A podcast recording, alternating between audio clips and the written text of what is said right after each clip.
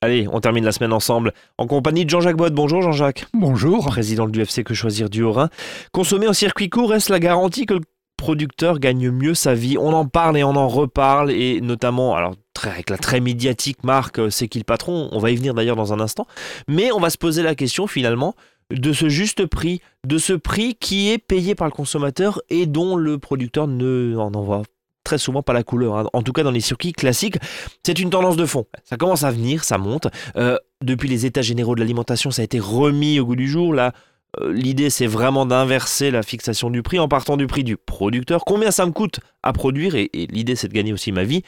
Et ensuite, d'avoir un prix. Aujourd'hui, c'est plutôt l'inverse. Hein. On part euh, du prix que je veux en, tant que transformateur ou consommateur, et puis on, remonte, et puis finalement, bah, c'est le producteur qui a que ses euh, yeux pour pleurer parce qu'il gagne rien, voire il perd de l'argent pour produire.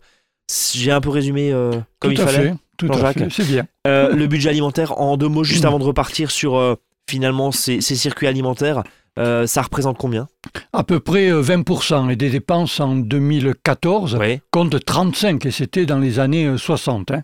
Voilà. Et on voit que le pouvoir d'achat actuellement se porte plutôt justement vers le, logement, les loisirs et les transports que vers euh, l'alimentaire. Alors justement, on va revenir deux mots sur les états généraux de l'alimentation. C'était fin 2017.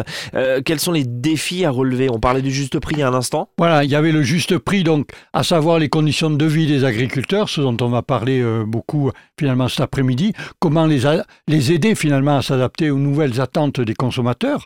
Alors après, il y a les consommateurs, on va dire, c'est-à-dire nous-mêmes leur permettre, nous permettre de consommer mieux. Hein. On a donc des attentes, des exigences. Donc, euh, et on aimerait être aussi peut-être euh, plus acteur, disons, dans ces filières-là. Et puis, euh, surtout, je dirais aussi, on va dire, c'est rééquilibrer, justement, on en parlait, ces relations commerciales au, fin, au, disons, au sein des, filières agroalimentaires, hein, car on sait que le secteur amont, il est très atomisé, et le secteur aval, par contre, il est très concentré. Hein. il y a combien de, grandes marques ou de, plateformes la, grande distribution, qui représente 60% hein, des ventes totales des produits euh, alimentaires, est aujourd'hui concentrée avec 8 huit grands producteurs. Donc il y a huit interlocuteurs. Exactement, qui euh, se partagent le marché. Qui se partagent le marché, voilà, des centrales d'achat. Et d'ailleurs, certaines ont fusionné, hein, notamment, je crois que c'était euh, Super U avec, euh, avec Auchan. voilà, donc c'est un secteur très très concentré. Alors la question qui nous intéresse cet après-midi, c'est comment rémunérer plus équitablement les producteurs Alors, une réponse facile, et que l'on entend depuis très longtemps, et je me rappelle, moi, issu de la ferme, hein, je passais tout mon enfant dans une ferme, c'était les intermédiaires. Ah, il mm. faut les supprimer, ils s'en mettent plein les fouilles. D'accord. Voilà. Alors, en fait, non, euh, les intermédiaires sont aussi utiles hein, et indispensables car ils réalisent des opérations qui sont indispensables. Je pense le tri, le nettoyage hein, des produits, l'abattage, par exemple, pour un animal, viande, bien évidemment, la transformation. Hein, euh, ne serait-ce que pour la, conservation du produit, voire euh, donc sa, sa conservation, sa consommation, je disais, le transport aussi, et la commercialisation, en gros et dans le détail. En fait, le, problème n'est d'ailleurs pas vraiment l'intermédiaire en lui-même, mais ce fameux rapport de force qui est, on le sait, disproportionné, dans lequel est pris le producteur face justement à certains de ces intermédiaires, hein, euh, comme les coopératives laitières, et on en a tous une en tête en ce moment. Bien sûr, euh, Lactalis, pour ne pas, la, nommer. Ou les abattoirs ou les distributeurs. Qui, hein, d'ailleurs, voilà, euh, qui pressent, disons, euh, donc ces agriculteurs de base. Il y a aussi un, un déséquilibre, vous le disiez il y a un instant, dans le rapport de force, parce que ils ne sont pas assez impliqués, ces agriculteurs. Et puis finalement, bah, ils, sont, ils, subissent en fait. Voilà, on constate une, une, implication qui est insuffisante, disons, dans les chaînes de commercialisation. Alors c'est vrai que c'est deux métiers différents. Hein. Euh, cultiver la terre, agriculteur et commerçant, euh, c'est tout à fait euh, différent. Mais bon, même s'ils créent des, coopératives, ils en ont créé qui marchent bien, hein. des SICA, des, des GIF, mais on se rend compte que ces organisations ne sont quand même pas assez structurées et n'interviennent pas assez, disons, dans la gestion, dans le management, comme on dit maintenant, des circuits de commercialisation. Alors, euh, nous, consommateurs, comme vous les appeliez tout à l'heure, euh, l'idée c'est de privilégier déjà dans un premier temps les circuits courts. Voilà. Alors la question c'est est-ce que vraiment euh, ça se développe Parce que là, on dit il y a une espèce de tendance de fond qui est peut-être plus une, mousse médiatique. Je ne sais pas. Je vous pose la question, Jean-Jacques. C'est vous le spécialiste de la question aujourd'hui. Euh, alors? Alors, disons que euh, repenser ces circuits, disons, traditionnels de distribution, ça peut permettre de répondre déjà aux attentes des consommateurs, hein, qui demandent de la qualité, de la traçabilité, de la santé aussi.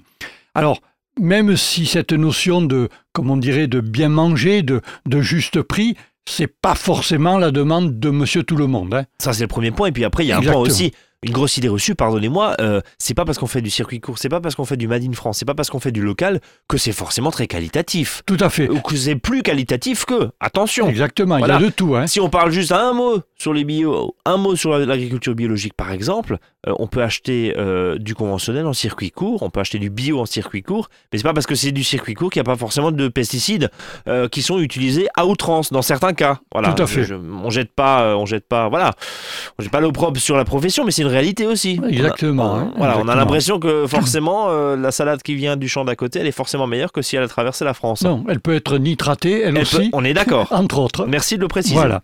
Alors, il y a, dans, ces circuits courts, d'ailleurs, il y a de fortes disparités régionales. Hein. Euh, les circuits courts, on les trouve, disons, euh, beaucoup plus développés dans alors, ben, l'Alsace, par exemple, le Nord et, le Sud-Est.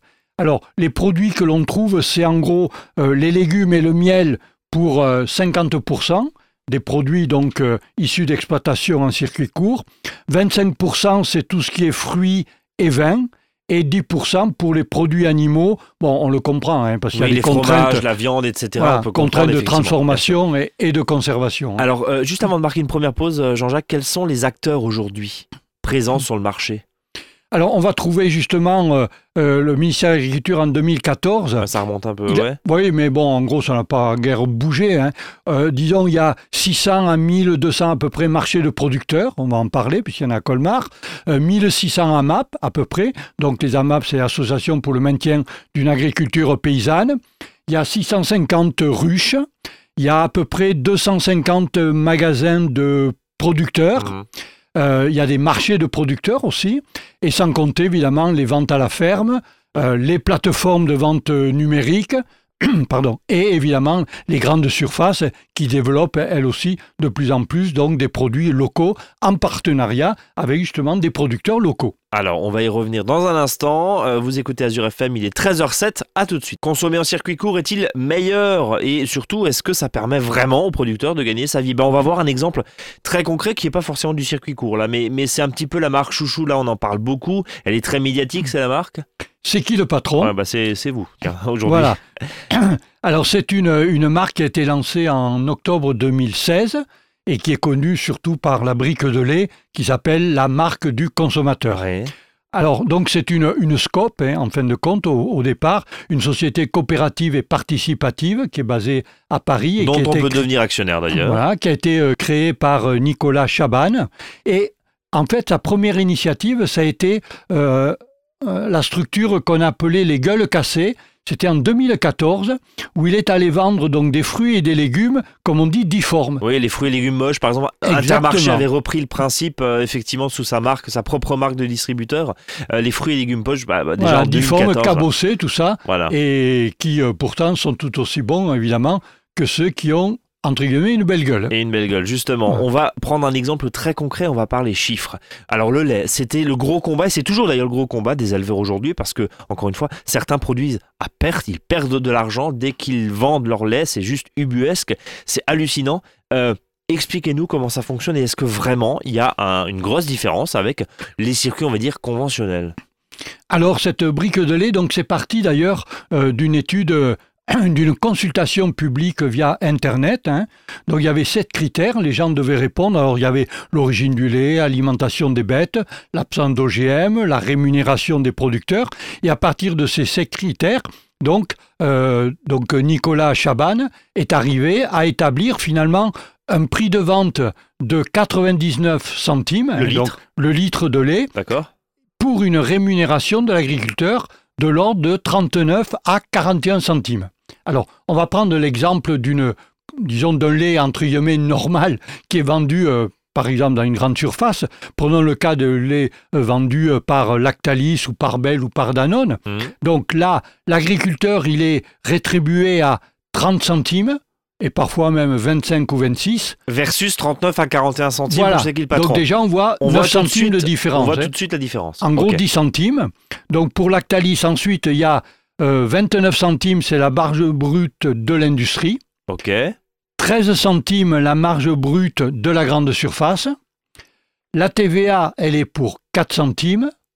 Et on arrive à un prix du lait de 75 centimes. Attendez, donc ça veut dire qu'il y a 25 centimes d'écart. Voilà. Donc en fin de compte, Même pas 24, quoi. Ouais. en achetant donc euh, la marque donc du consommateur, donc je vais rétribuer l'agriculteur 10 centimes de plus, et moi, en fin de compte, ça me coûte 20 centimes de plus. Alors vous me direz 20 centimes, 20 centimes, ah ouais, mais enfin, ça fait peut-être beaucoup. Non, parce que quand on calcule, sur un an, ça fait pour le consommateur 4 à 5 euros De plus. de plus. Ouais. 4 C'est- à c'est 5 rien. euros. C'est vraiment ridicule. rien. Et, et on voit vraiment dans les exemples que. Voilà. Et, et pour ça, l'agriculteur touche 10 centimes de plus. Alors, est-ce que cette initiative est, est finalement euh, cantonnée au lait? Non, justement, comme ça fonctionne bien, donc euh, Nicolas Chaban est parti sur d'autres produits. Alors, vous trouvez actuellement pizza, purée de pommes de terre, jus de pomme, steak haché, beurre, et maintenant il s'est lancé dans le premier fruit, la fraise. Bon, bah écoutez, initiative en tout cas à suivre. Et on se rend compte que ça coûte pas si cher que ça. Et puis après, il y a une question aussi de la, de la responsabilité euh, des grandes surfaces, euh, des, des supermarchés, des hypermarchés. Quand on vous propose des foires à la viande, notamment, quelle image ça donne aussi sur la qualité du, du- du produit? Et c'est d'ailleurs tout le combat des éleveurs et des agriculteurs euh, qui souffrent de cette euh, situation. Alors, autre point et, et peut-être panorama de, de ce qui peut exister aussi euh, ici ou là. Il y a un très bon exemple à Colmar, on va en parler dans un instant. La, la base de la base, normalement, c'est le marché déjà. Oui, c'est le marché, donc voilà. C'est facile à dire comme ça quand on est bien au chaud, etc. On ne sait pas forcément et on ne peut pas forcément quand on travaille euh, faire le marché deux fois par semaine. Toujours aller au marché, effectivement. Bon. Alors le marché, bon, les producteurs se signalent en général par des affiches bien visibles. Attention, il y a aussi des revendeurs. Alors, Et les producteurs qui font aussi de la revente. hein. d'accord. Donc, si il, euh, il indique clairement, bon, il n'y a rien à dire. Mais on sait que c'est pas toujours le cas. hein. Ok, donc Voilà. prudence aussi. Exactement. Ensuite, on a les marchés de producteurs. Alors, on en a un à Colmar, donc qui est récent, donc il s'appelle Cœur Paysan et qui se trouve donc dans l'ancien Lidl de la route de Neubrissac et qui rassemble donc 35 paysans alsaciens de la vallée de Masvaux jusqu'à Sand, là-bas, près de Benfell, et qui vendent directement leur production. En passant, il n'y a aucun maraîcher colmarien. Ça, Au fait. départ, ils n'y ont jamais cru. Bon. Par contre, les Célestadiens y ont cru. Et ça marche. Et maintenant, les colmariens se bouffent les doigts, comme on dit. Ça, c'est dit. Alors, l'intérêt, c'est que le consommateur, il a en face de lui des agriculteurs, donc ils pourront lui expliquer leur travail, les informer sur le produit. Euh, on pense d'ailleurs, ces marchés-là de producteurs, les concepteurs pensent que ça peut intéresser les clients de la grande distribution, effectivement, parce que à qualité constante, leurs produits sont pas plus chers qu'en grande distribution, puisqu'ils sont locaux, de saison, et vendus, évidemment, sans intermédiaire. Voilà. Donc, c'est tout bon pour le consommateur. Est-ce qu'il y a d'autres initiatives? Oui, alors, euh, par exemple, euh, euh, deux initiatives en Alsace. Il y a Ferme et compagnie à Villers. Et il y a Fraîcheur paysanne de Lille à Rulisheim. Et on voit que ça se développe, et ça c'est du vrai local en l'occurrence, et c'est pas comme certaines marques de supermarchés qui sont euh, et qui prônent la fraîcheur, etc. Où on a l'impression peut-être que c'est du local, en fait, non, non, pas Là, du tout. vous avez l'agriculteur en face de vous, Voilà. sans intermédiaire. Et donc, vous pouvez discuter avec lui. Et euh, c'est tout bon. C'est tout bon. Et c'est pas plus cher. Et c'est oui, c'est surtout ça, ça qui est important. c'est sur- enfin, ce qui Donc, semble que- logique parce qu'il y a pas d'intermédiaire. Voilà, moment, on peut donc, aller euh, dans l'hypermarché pour acheter donc les produits bananiens, etc. Ouais.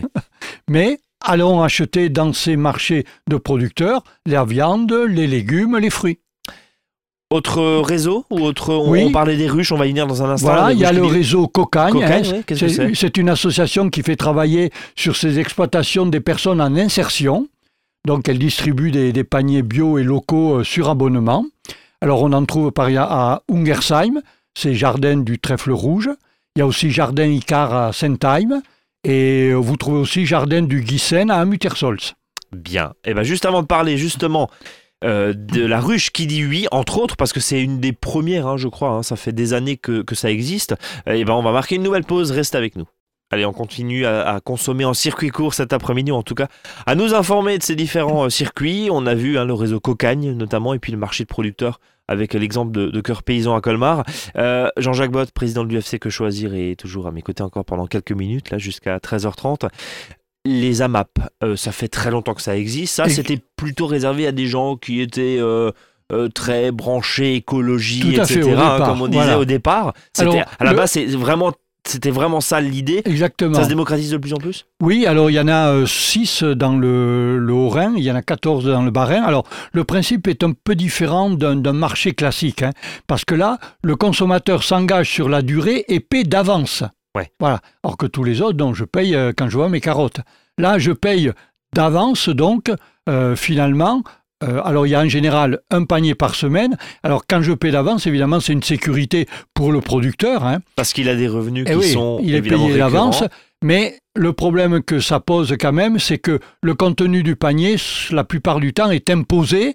Et parfois, il n'est pas toujours très très varié. Et quand on n'aime pas les artichauts, bah. Euh, eh oui, donc des fois, ça lasse certains adhérents. Hein. Voilà, c'est un peu l'inconvénient de, de la map.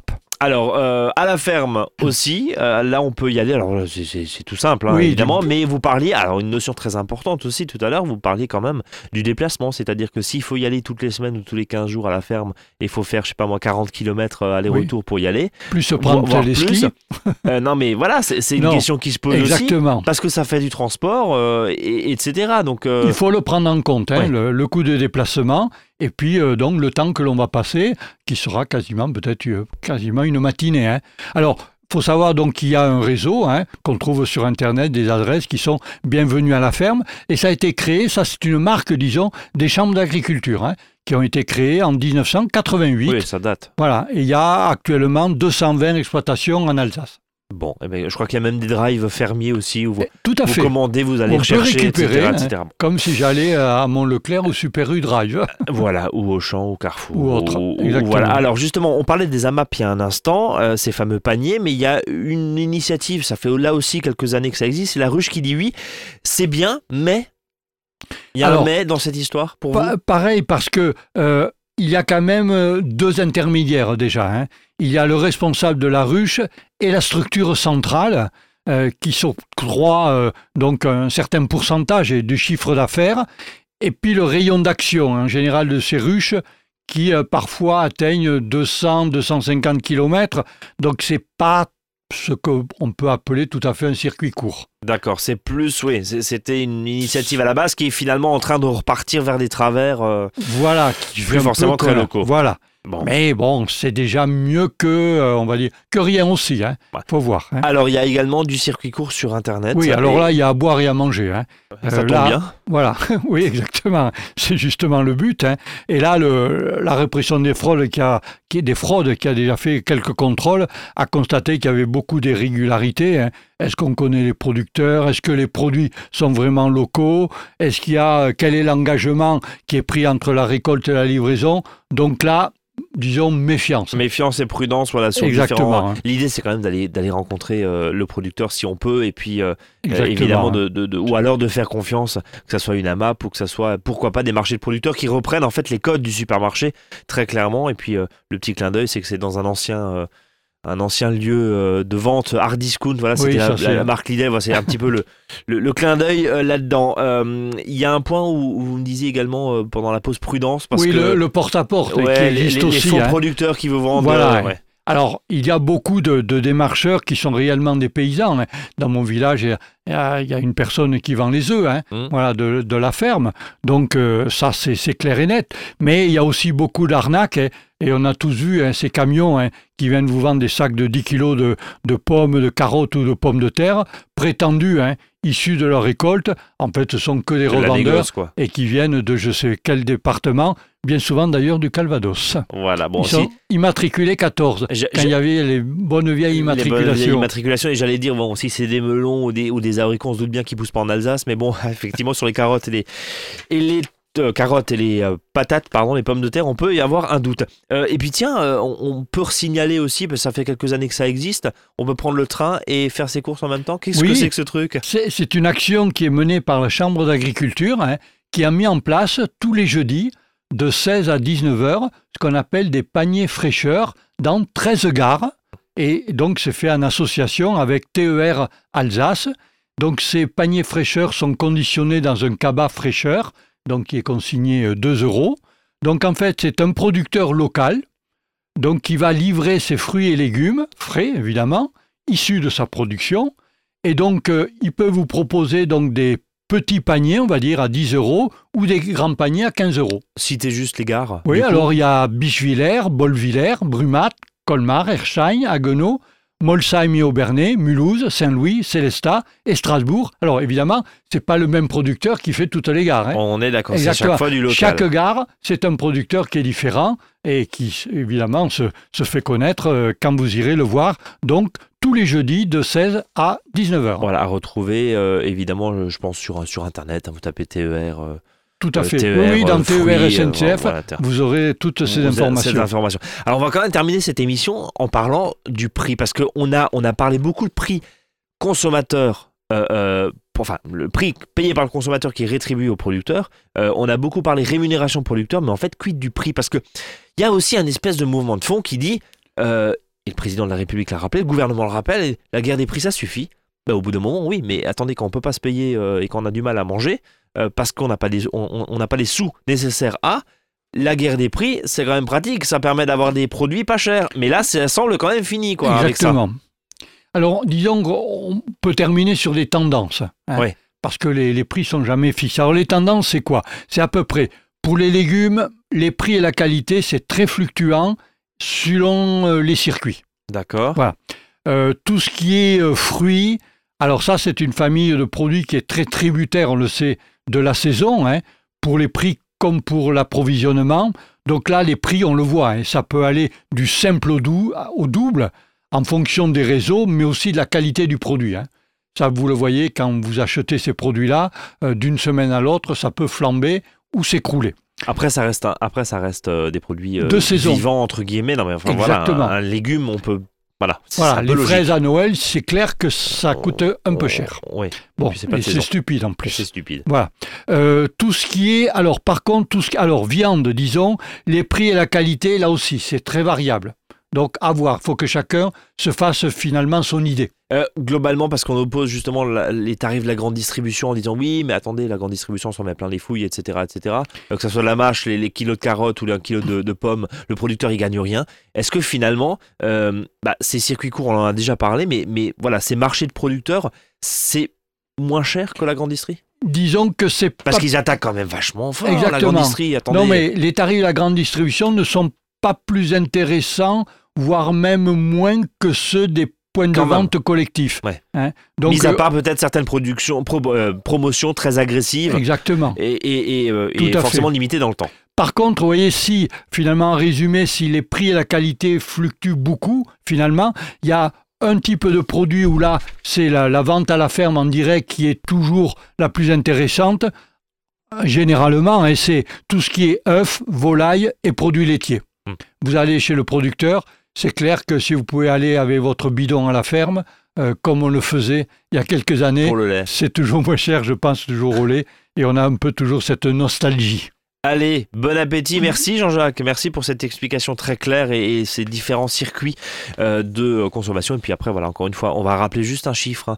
Euh, en payant un peu mieux le producteur et juste de façon décente sur le, sur le lait. On a vu l'exemple très précis, c'est 4 à 5 euros de plus par an. 4 à 5 euros de plus par an, c'est même pas le prix d'un dessert dans un resto. Exactement. Bon, Donc ça vaut le coup d'aider les producteurs en payant un peu plus cher son lait, entre autres. le, la prise de conscience, je pense, est en route. Merci infiniment. Passez un très bon week-end. On se donne rendez-vous lundi, 13h, 13h30.